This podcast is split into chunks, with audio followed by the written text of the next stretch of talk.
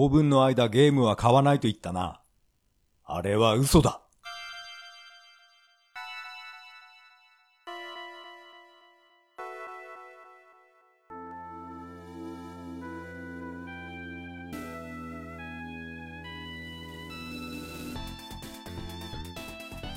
はい。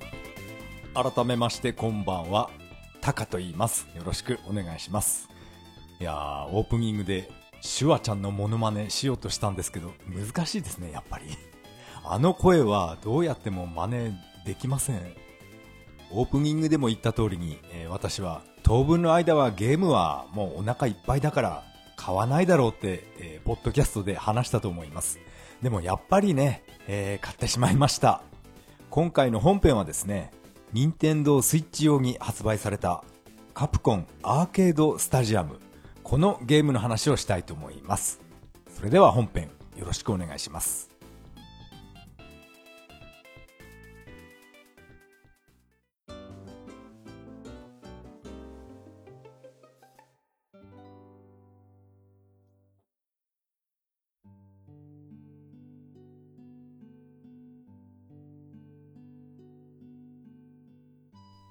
はい。ここからが本編になります。今回はカプコンアーケードスタジアムの話をしたいと思います。このソフトはですね、えー、私は買おうかどうかかなり迷っていたんですけど、ネット上で、えー、特にツイッター上でかなり盛り上がっていました。あの盛り上がりを、えー、目の当たりにすると、あの、レトロゲーム大好きな自分としては、どうしてもこれは買わなくちゃっていう気持ちになりまして、えー、速攻で買ってしまいました。このソフトはですね、もう値段から言っても、このフルセットですね、えー、32本丸々入ったやつが、えー、4000円ですね。ですから、この値段で4000円で32本遊べるっていうのは、もうこれ一択しかありません。なんかね、これバラ売りしてるらしいんですね。バラ売りでは1500円ぐらいかな？あ、違うな。1500円。あ、いいのか。1500円で、えー、15本ん ?10 本ぐらいだったかな。そういったバラ売りもされているんですけど、これね、32本、もうフルパックの方が、こっちの方が圧倒的にお得だなって感じたので、私はこのコンプリート版をダウンロード購入しました。この32本のラインナップを、えー、軽く紹介したいと思います。えー、まずはですね、えー、バルガス。これ古いですね。もう古いのはちょっとサクッといきますか。バルガス、ヒゲマル、1942、戦場の狼、セクション Z。このあたりは、えー、カプコンのゲームミュージックの、あれはレコードだったかな ?CD かな？それを友達にダビングしてもらって、もう嫌というほど BGM は聴いていました。ゲーム自体は、そうですね、戦場の狼はよくゲームセンターでやっていました。戦場の狼やってた頃は中学生ぐらいだったかな。このバルガスヒゲマル1942、この辺は、まあ、やったことはありますけど、これといって思い入れはあまり強くありません。えー、続いてですね、セクション Z、戦いのバンカ、アレスの翼、バイオニックコマンドフォゴットンワールド、大魔界村。えー、このあたりもですね、ゲームセンターで夢中になったっていうのは、うん、大魔界村はちょっとやりましたけど、うん、あんまりね、熱を入れてプレイしたっていう、そういう思い出はありません。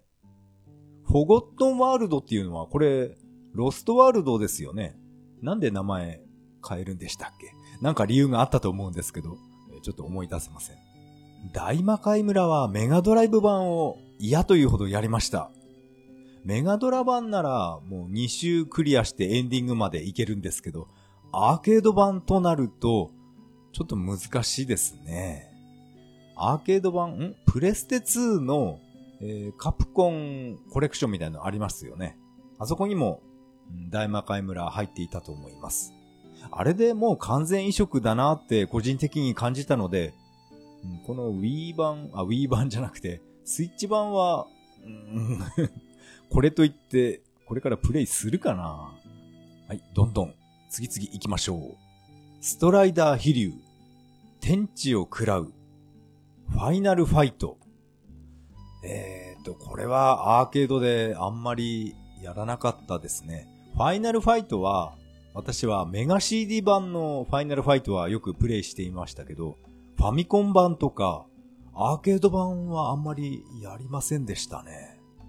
あ、次行きましょう。1941戦場の狼2チキチキボーイズ US ナビナビで合ってるかなえー、ちょっとこの辺は全く、えー、経験がありません。戦場の狼2も、これはアーケードでやった覚えはありません。チキチキボーイズもないです。この辺になると、うん、ちょっとゲーセン離れが進んでいた、まあ、個人的にですけど、ゲーセン離れしていた頃ですね。そしてお次は、ストリートファイター2、キャプテンコマンド、バース。えー、スト2以外は、以外のこのキャプテンコマンドとバースっていうのはちょっとわからないですね。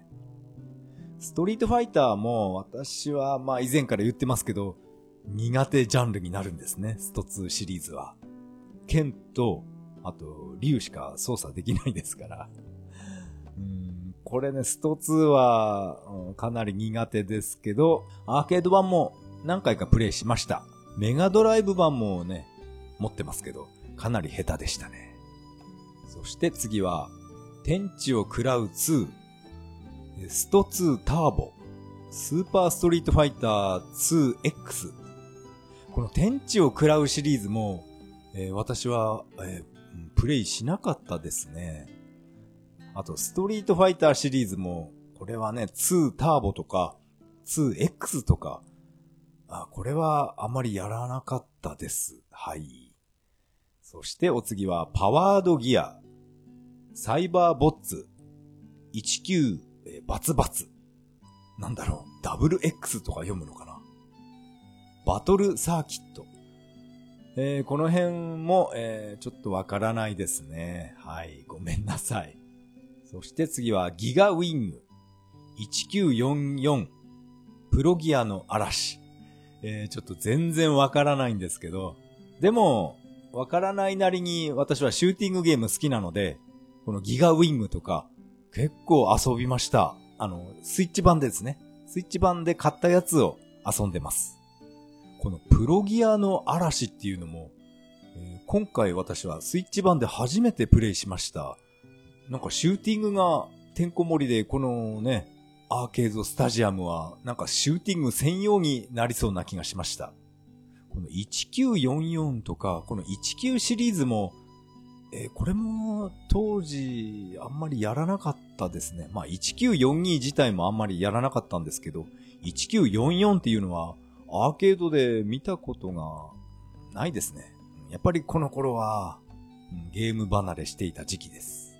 確か2月25日まではお金を出さなくても、このソフトを買わなくても、魔界村と、あと1942は無料でダウンロードできたと思います。うん、確か無料でしたね。で、この初代魔界村ですね。これ懐かしくて私は何回もプレイしました。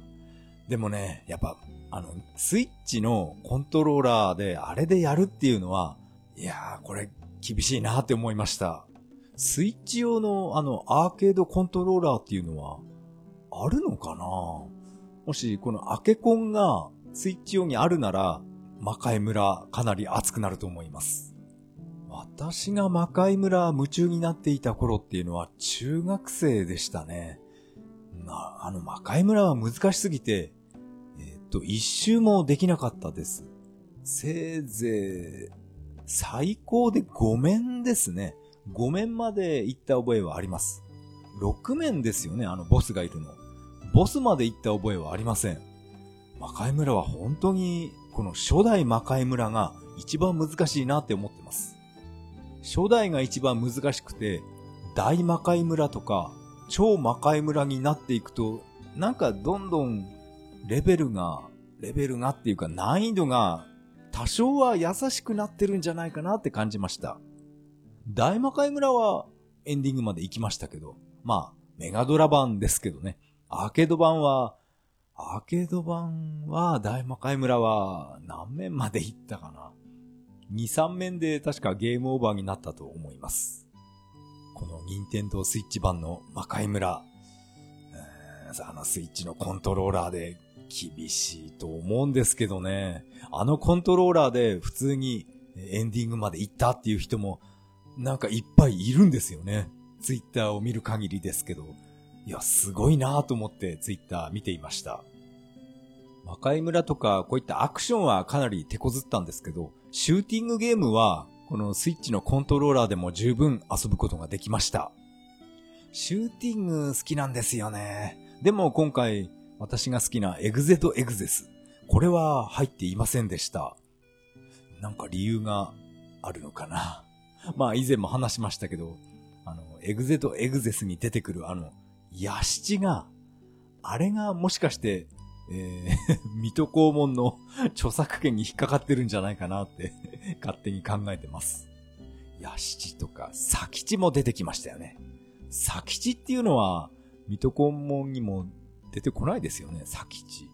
もしかしたら、サキチっていうキャラも水戸黄門にいるのかなその辺はわからないですけど、エグゼとエグゼス、やりたかったなっていう思いはありますけど、まあ、あの辺はプレステ2のあのカプコンのコレクションで散々やりましたから、エグゼとエグゼスとかソンソンとか入ってましたよね。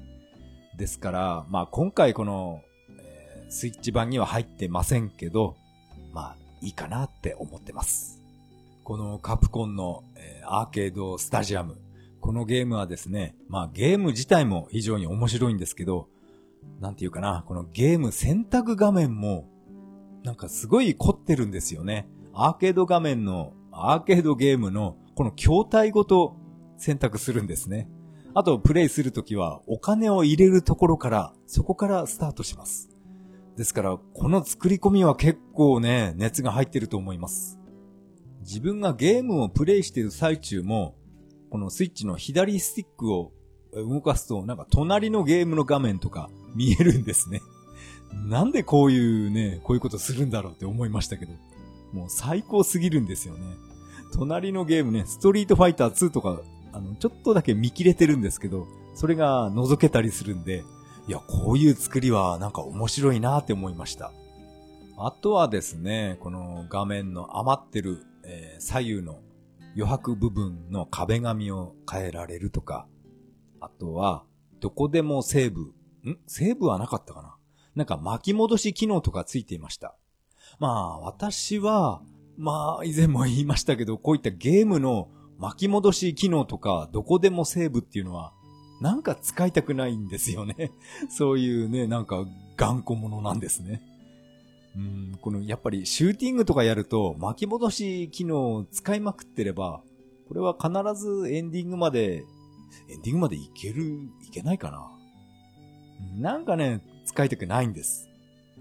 魔界村とか、すごい難しいゲームを巻き戻し機能を使えば、もしかしたら、魔界村2周、え全面クリアしてエンディングまで、え見れるかもしれませんけど、どうしてもね、なんか、なんか使いたくないんです。この巻き戻し機能っていうのは。せっかくね、こういう便利な機能をつけてくれたのに、もったいない気もするんですけど、うん、なんか一発勝負っていうか、それでエンディングまで行きたいんです。こういった巻き戻し機能と、あとは、あの、画面の操作線ですね。スキャンラインっていうのか。あれのオンオフとかありました。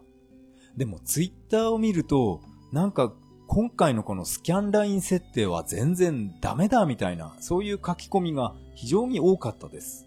まあ個人的には別にこのスキャンラインで十分じゃないかなって、まあ思うんですけど、なんかこだわってる人から言わせると、こんなのは全然ダメだっていう、そういう考えなんでしょうね。自分は正直言ってそこまではこだわりはありません。えっ、ー、と、確か、グラディウス、グラディウスじゃなくて、サラマンダのデラックスパック、えー、サターン版かプレステ版か、どっちのことかは覚えてないんですけど、その、サラマンダで、えっ、ー、と、ショットオンと BGM の音量がアーケードと全然違うっていうね、そういう書き込みを、うん、見たことがあります。ツイッターだったかないや、そこまで覚えてるのって正直聞きたくなってしまうんですけど、なんかね、こういうこだわりある人にとっては、音量の違いっていうのも、もう100%完全移植してくれないと納得いかないんだなって思いました。サラマンダのね、あのショット音と BGM の音量、アーケードもあんな感じじゃないかなって思うんですけどね。なんかショットの音が大きすぎるみたいな。ん？逆かな ?BGM が大きすぎるってことなのかな？なんかゲームによってはそういったね、BGM の音量とか設定できると思うんですけど、サラマンダデラックスパックはそのえー、オプション画面なかったかなもしもそういったね、オプション画面があったら、うん、こういったね、書き込みはなかったんじゃないかなって思いました。このスイッチ版のカプコンアーケードスタジアムを買いまして、もう結構日にち経ってますけど、まだ全部のゲームを、えー、やったわけではありません。これはなんかね、あの一つのシューティングが面白くてずっとやってしまいました。えー、私は巻き戻し機能は使ってないので、もうゲームオーバーになったらまた一面からっていう、そういう遊び方してます。まあ、それでも楽しいんですよね。あ、そういえば、ちょっと前にツイッターで、この魔界村の遅延が気になるっていう、そういう書き込みを見ました。えー、そうだったかなって思うんですけど、まあ、今夜あたり、えー、この魔界村の遅延問題を、えー、試してみたいと思います。そんなに遅延なかったと思うんですけどね。やっぱり気になる人は、とことん気になるんでしょうね。遅延問題とか、あのスキャンラインとかね。こだわりが強い人は大変ですね。あれだけね、もう当分の間ゲームは買わない買わないって 言っていましたけど、やっぱりレトロゲームとなると、どうしてもこうやって買ってしまいます。小学生の時とか、中学生の思い出が一気に蘇るんですね。この魔界村とかやると。魔界村とか1942とかですね。あの BGM は、なんだっけな、ベーマガで読んだんですけど、1942の BGM っていうのは、ガと P の この2音しかないっていう、な、なんだっけな、どっか OF コーナーか何かに載っていたんですよね。ガ、P っていう、この2音しかないぞっていうね。あのーあの書き込みが面白かったです。書き込みっていうか、昔はハガキの投稿でしたね。マイコンベーシックマガジン。1942とかヒゲ丸とか、そういったゲームの LP のレコードを、ええ必ず親に買ってもらう友達っていうのが当時いまして、その友達にお願いして、えカセットテープにダビングしてもらって、そのカセットテープをもうね、伸びるぐらいにずっと聞いていました。そこに入っていた曲っていうのが、ヒゲ丸とか、えー、魔界村とか、セクション Z だったんですね。ですから、昔の思い出が一気に蘇りました。その当時ですね、私にそうやってね、ゲームの音楽をカセットテープにダビングしてくれた友達っていうのが、まあ今でもたまに私の家に 遊びに来ます。お前早く結婚しろよとか、お互いそんなことを言い合ってるんですけど、やっぱりね、独身同士、集まってしまいます。小学生の時からの付き合いなので、もう40年の付き合いになりますね。長いですね。でも今回このカプコンのスタジアム、カプコンアーケードスタジアムですね。これが32本パックで4000円っていうこの値段で発売できるなら、もう他のメーカーもどんどんこういうことやってほしいと思いました。あの、セガのアストロシティミニとかあれは、えっと、1万3000でしたか。すごい金額ですよね。アストロシティミニみたいに、ああやってね、精密なミニチュアを一緒に売るんじゃなくて、もうゲームの、データだけを、ダウンロード販売してくれれば、もっと、安い金額でセガの昔のゲーム、アーケードゲームですね。そういったものをたくさん遊べるんじゃないかなって思います。ぜひセガもこういうことをやってほしいです。カプコンがここまでやってくれたんだから、セガもね、何か思い切ったことやってくれないかな。バーチャファイターシリーズをもう1から6までもう全部、全部入れて1000円とか、そういうことできると思うんですよね。まあそういったセガのバーチャファイターなんかもいいですけど、やっぱり私はレトロゲームがやりたいので、古いゲームですね。アッポーとか、あとなんだろうな。古いのを、あの、ダウンロード販売してくれないかなって願っています。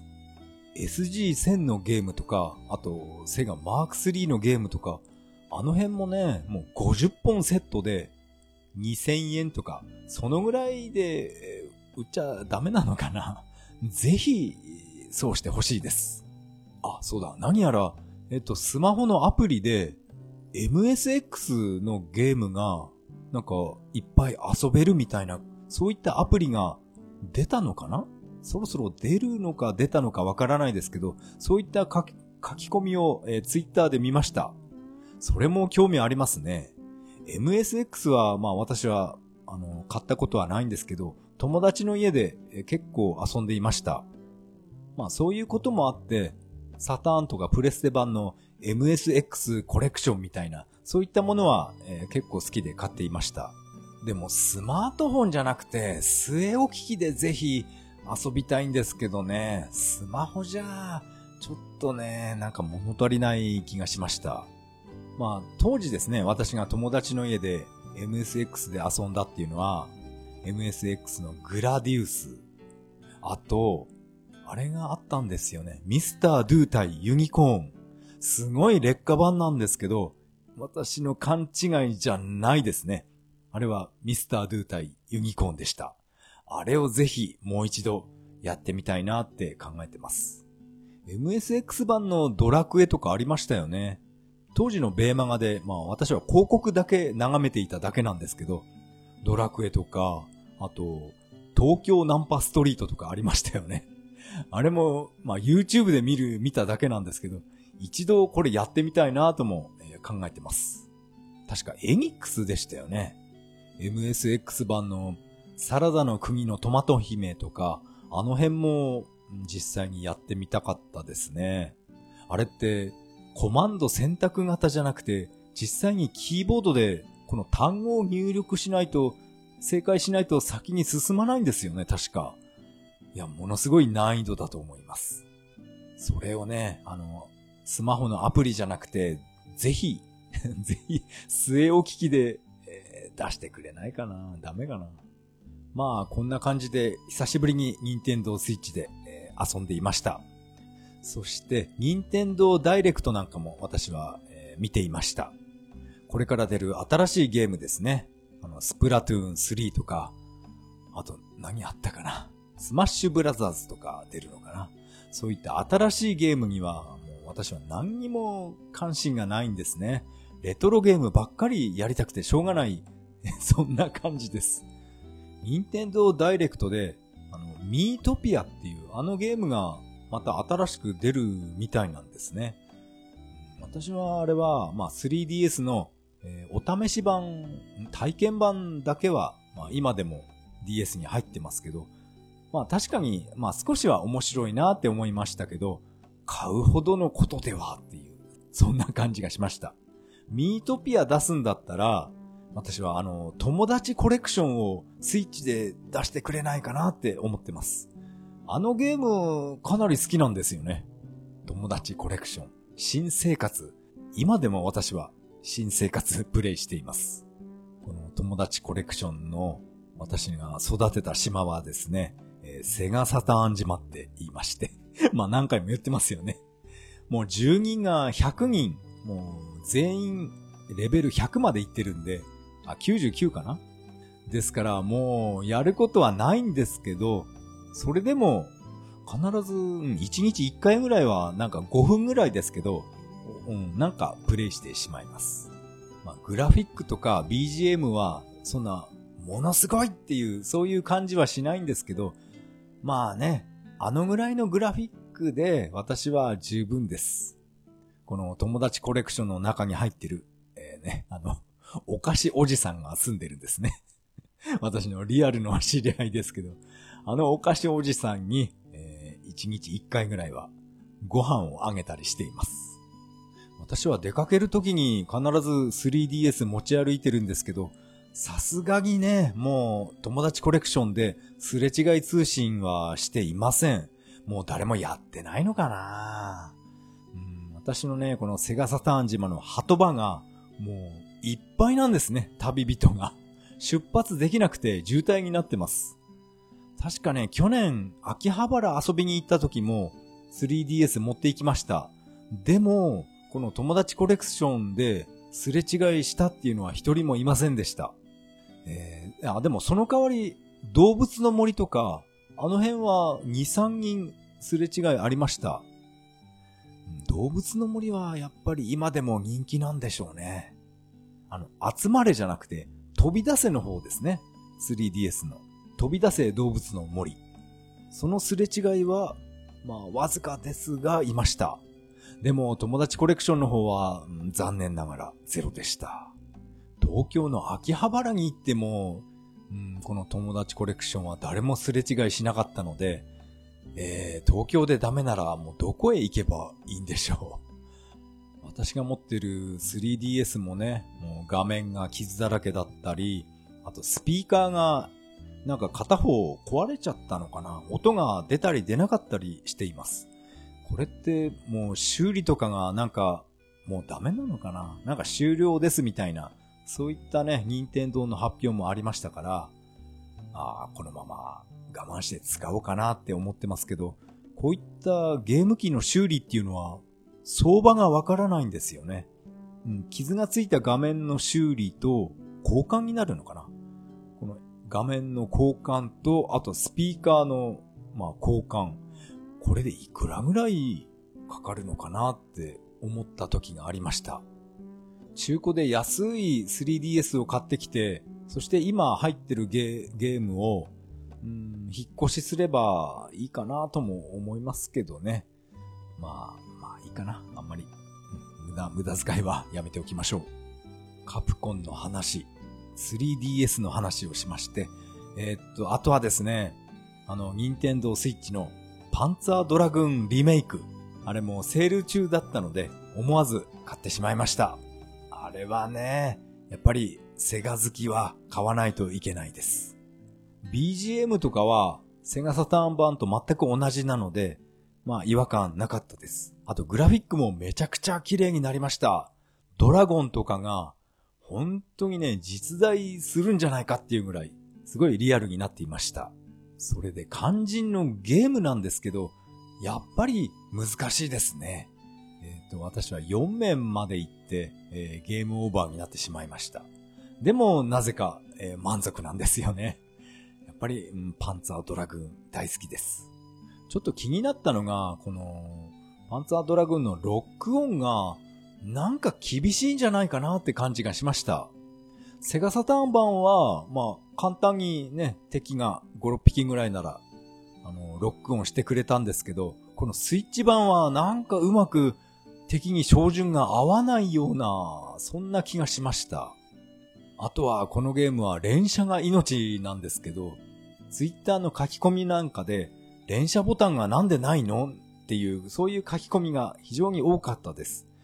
でもまあ、この辺はね、連射ボタンがあると一気に簡単なゲームになっちゃうと思うんで、連射ボタンはね、なくてもいいんじゃないかなって、まあ私は思いましたけど、でもそのおかげで、えー、ボス戦がすごい、えー、時間かかります。まあでもこのパンツァーはね、この連射ボタンがない代わりに自分で、えー、ピアノ打ちとかやれば結構なね、えショットができると思うんで、連射、連射機能に頼ってはいけないと思ってます。このパンツァードラグンリメイクは、まあ、まだまだ最終面までいけないレベルなんですけど、最終面のボス倒せるかなって、なんか今から不安です。サターン版も、あれもね、ものすごい、あの、ボタン連打して、やっと倒せたっていう、そんな感じだったので、えー、スイッチ版のラスボス、倒せるかな？どうかな？レベルをイージーにすれば、あ、イージーにすると確かラスボスが変身しないでそのまんまエンディングになったのかな？あれ？サターン版は確かそんな感じだったと思います。レベルをノノーマルかな？ハードにしないとダメだったのかな？じゃないと、ラスボスが変形しなかったような、そんな記憶があります。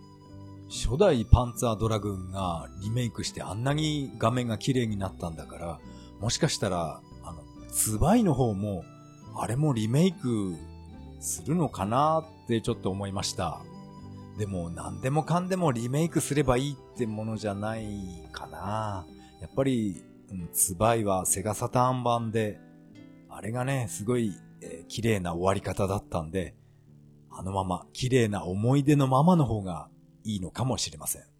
やたらとね、リメイクばっかりして、なんか思い出ぶち壊されるのも嫌なんで、うん、パンツァードラグーンツバイはサターンだけのものっていうことで、こっちの方が美しい終わり方かもしれませんね。今回のゲームの話は以上になります。ありがとうございました。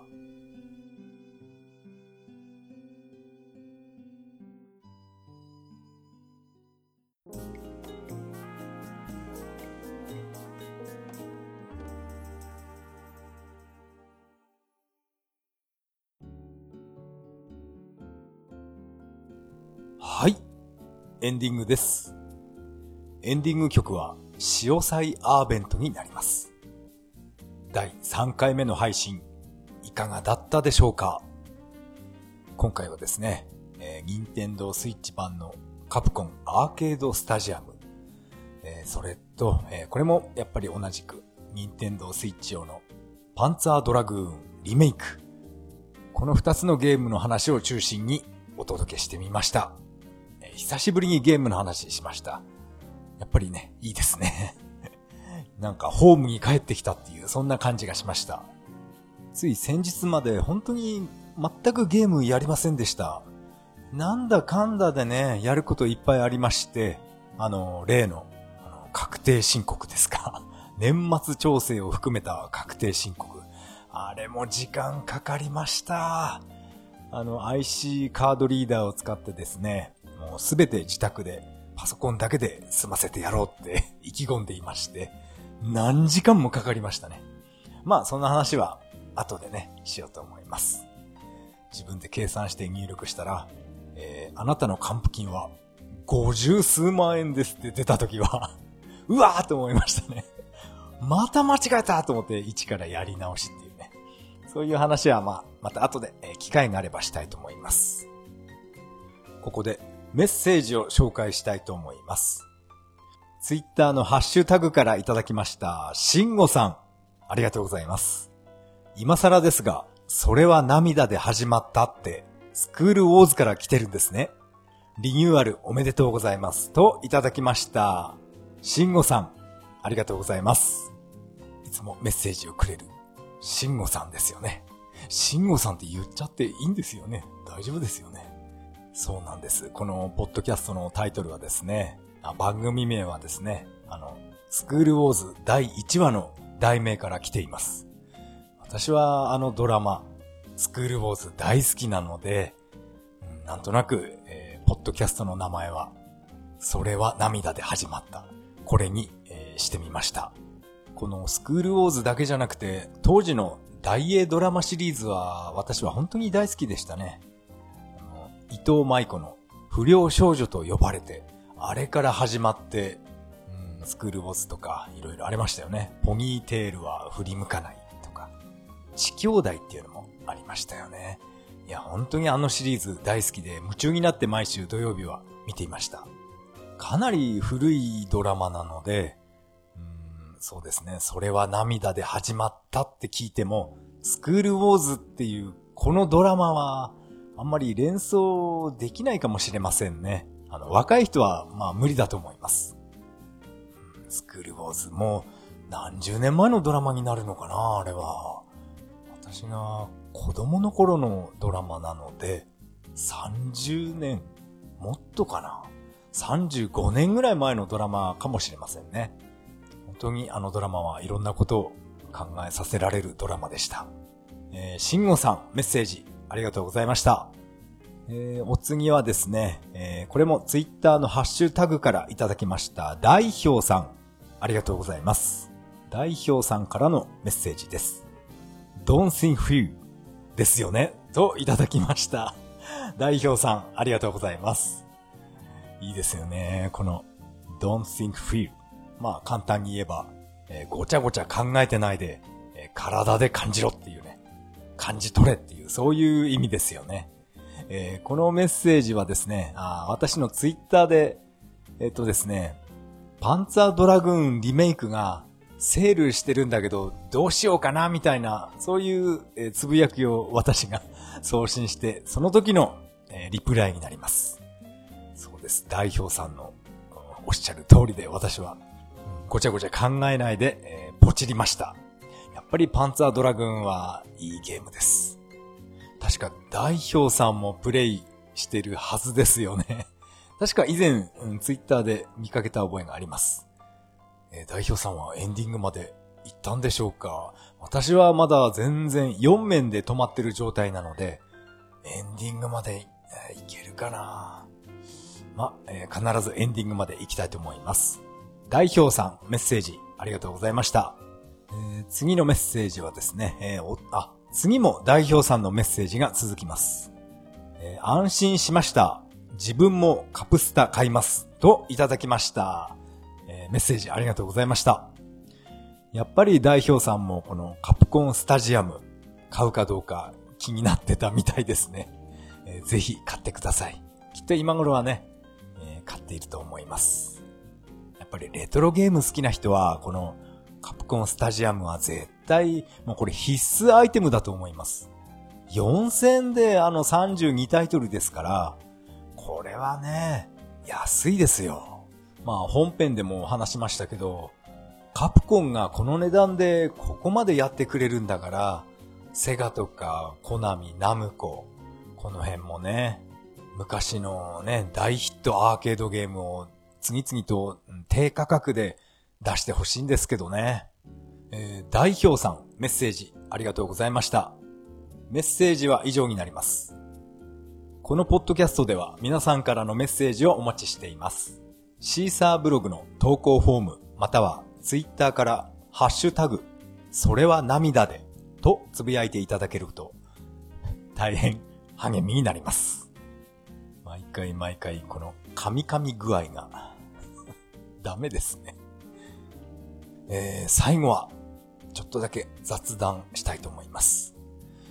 えっとですね、このポッドキャストのリニューアルって、えー、前々回から言ってますけど、結局これは、まあ結果的にうまくいきませんでした。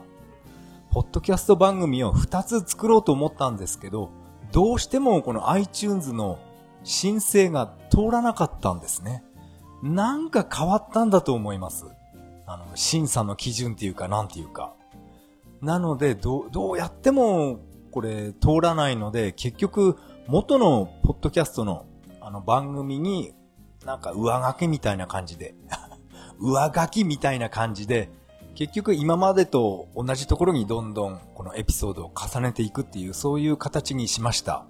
あと、シーサーブログの方も、二つ、二つ目を用意していたんですけど、いや、なんか、これじゃあ、なんか格好悪いなと思って結局新しい方を、えー、削除しまして、元々あったシーサーブログに上書きするような感じで更新していくことに決めました。やっぱりね、リニューアル、なんか自分には難しかったです。すごいハードルが高く感じました。この RSS フィードっていうのがどうしても通過しないんですね。2、3日経てばあの、OK ですっていうメールが iTunes から来るなって確信していたんですけど、ダメでしたね。えっ、ー、とね、そのダメな理由っていうのが、えっ、ー、とね、アートワークに多分これセガのロゴが入ってるからみたいな、そんな英文が入っていたんですね。それ、あの、Google で訳して一生懸命読んでいたんですけど、なんかそんなようなことが書いてありました。アートワークが原因ですみたいな感じで。だったら、アートワークを昔の、あの、真っ黒いね、それはな、涙で始まったって書いてある。真っ黒い画面で送信してみたら、それでもなんかダメなんですね。え、なんだこれと思って アートワーク関係ないじゃんと思ったんですけど。まあこれがダメなら、じゃあもうやめるかっていうことで、結局アートワークは、まあ自分で作ったもの、セガのロゴが入ってるやつですね。それを使って、まあ上書きっていう感じなので、あの、審査とかは通さないでいいんですね。ですから、結局、えー、上書きになりました。リニューアルでも何でもないですね、これ。タイトル名に2目がってついただけです。あリニューアルしたかったんですけどね。なんか難しくて自分には、ね、できませんでした。情けないですね。iTunes のこの Apple Podcast はそんな感じでリニューアルはできなかったんですけど、まあ前回話した通り、ヒマラヤ、スタンド FM、あとアンカー、この3つには、あのー、手動で更新することにしました。いやー、面倒ですね、これがまた。特に、スタンド FM は、これはどうやってもなんかパソコンで編集はできないみたいなので、スタンド FM だけはこの文字起こしはもうやめました。これはスマホでもうポチポチやっていられないんで、スタンド FM だけは本当に音声だけ配信して、それで、えー、完了です。あとのヒマラヤとアンカーは、それはパソコンで編集できるんで、こうやって喋ったことをちょっとだけ文字起こししたものを、え、貼り付けて、え、コピペする予定になっています。パソコンで編集できないっていうのはちょっと辛すぎます。ポッドキャストはそんな感じで上書きになってしまったんですけど、えっ、とですね、あと、ヒマラヤと、アンカーもそうかな。これはエピソードごとにアートワークとは言わないのかな。エピソードごとに画像を1枚、えー、つけることができるんですね。過去の古い配信を貼り付けるときには、昔のあの真っ黒いアートワークをあれを貼り付けて、そういう分別ができました。分別ができないのは、この Apple のポッドキャストですね。昔の古いエピソードを聞くときにも、この2メガの方のアートワークが表示されてしまいます。まあ、この辺は割り切るしかありませんね。スタンド FM でいろんな他の番組を、うん、検索したり聞いてみたりして思ったんですけど、スタンド FM っていうのは、なんか配信時間が4分とか5分とかあの、そうやって短い時間の人が大半を占めていました。こうやって自分みたいに30分とか1時間とかそういう番組っていうのは稀でしたね。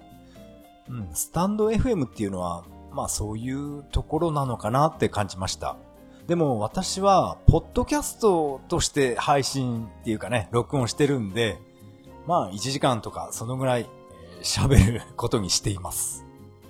回の配信が4、5分っていうのは、うーん、できるかな ?4、5分でそんな短くて何話せばいいんだろうって迷ってしまいます。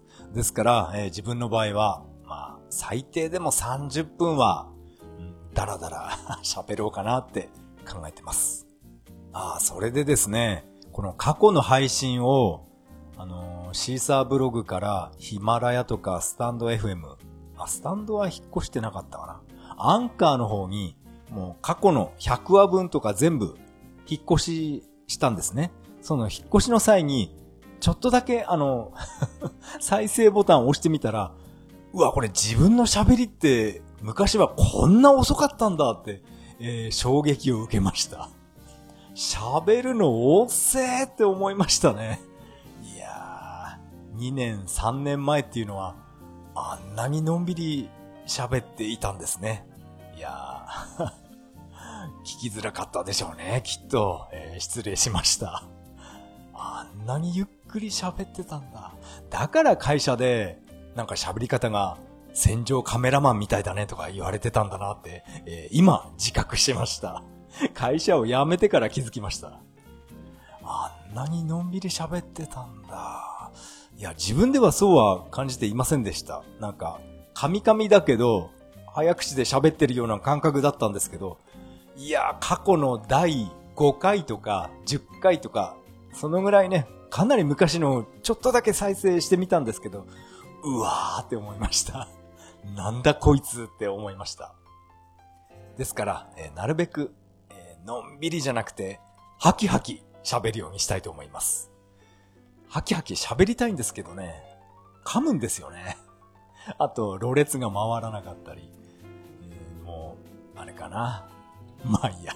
そういうね、ネガティ、ネガティブなことはやめましょう。もう間もなく2月も終了してしまいます。年が明けてもう3月に入ろうとしています。早いですね。3月はこれといって予定は入ってなかったかな。私は4月にですね、去年参加しなかった100キロウォーキング大会、今年はやるみたいなので、あ、今年はっていうか、なんか去年もえー、っと、延期しただけで、11月から12月頃に100キロウォーキング大会やったみたいなんですね。ホームページを見てびっくりしました。やったんだと思って。そんなわけで私は今年は、えー、もう申し込んでエントリー済みなので、100キロウォーキング大会に出ます。現在はエントリーは終了しているんですが、えー、ホームページを見ますと、えー、っとですね、今回は合計594名が参加するそうです。その内訳はですね、男が452人、女性が142人、2名ですね。合計で594名と。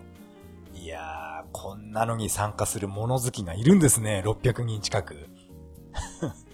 もう夜通し、ただ100キロ黙々と歩くだけっていうね、こんなことにえ、9000円払って参加する人が いるっていう まあ自分も含めてですけど。いやー、楽しみにしています。その600名のさらに内訳はですね、年代別になってます。まあ、えっ、ー、と、こうやってずらーって見ていくと、私の40代っていうのが166名ということで、一番多いですね。何考えてるんでしょう、40代っていうのは。27.9%の割合で一番トップです。40代。バカですね。コロナ解雇された40代が集まってるっていう、そういうことなんでしょうか？まあ、私はそこに、まあ、含まれても、まあ、文句は言えないですけど。最年少が9歳っていう人がいますね。9歳で100キロウォーク大丈夫なんでしょうか？そして最高齢が80代の方が2名います。大丈夫かな？なんか違う意味で心配ですよね。そしてこのエントリーする上で一応チーム名を登録することができるんですね。私は今までは、まあ、通っていた会社名、なんとかかんとか株式会社とか、そういうのをゼッケンに入れてもらっていたんですけど、まあチーム名って言っても、まあ私一人で あら参加するだけなんですけどね。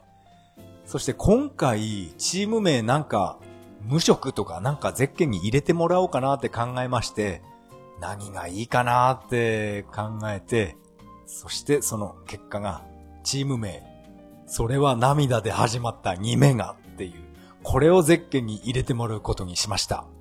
これはね、もういい記念になると思います。まあゴールできなかったとしても、このゼッケンだけはなんか家の壁に飾っておこうかなって思ってます。あ、ゴールできなかったらじゃないですね。いや、今年はね、何が何でもゴールしますよ。毎年、私は過去に3回、えー、挑戦して3回ともリタイアですから、今年は4回目の挑戦になります。なんとか100キロ無事にウォーキングしたいと思います。新しいこのマラソンシューズも買ってきました。ウォーキングシューズか。それもね、買ってきたし。あとは、なんていうかな、ポッドキャストを iPhone にいっぱいダウンロードして入れて、それをヘッドホンで聞きながら24時間かけて100キロを目指したいと思います。本当に自分は会社を辞めてからストレスフリーになったので、やたらなんか元気がみなぎってるんですよね。今年こそは念願のゴールできそうな気がします。それでは次回配信まで。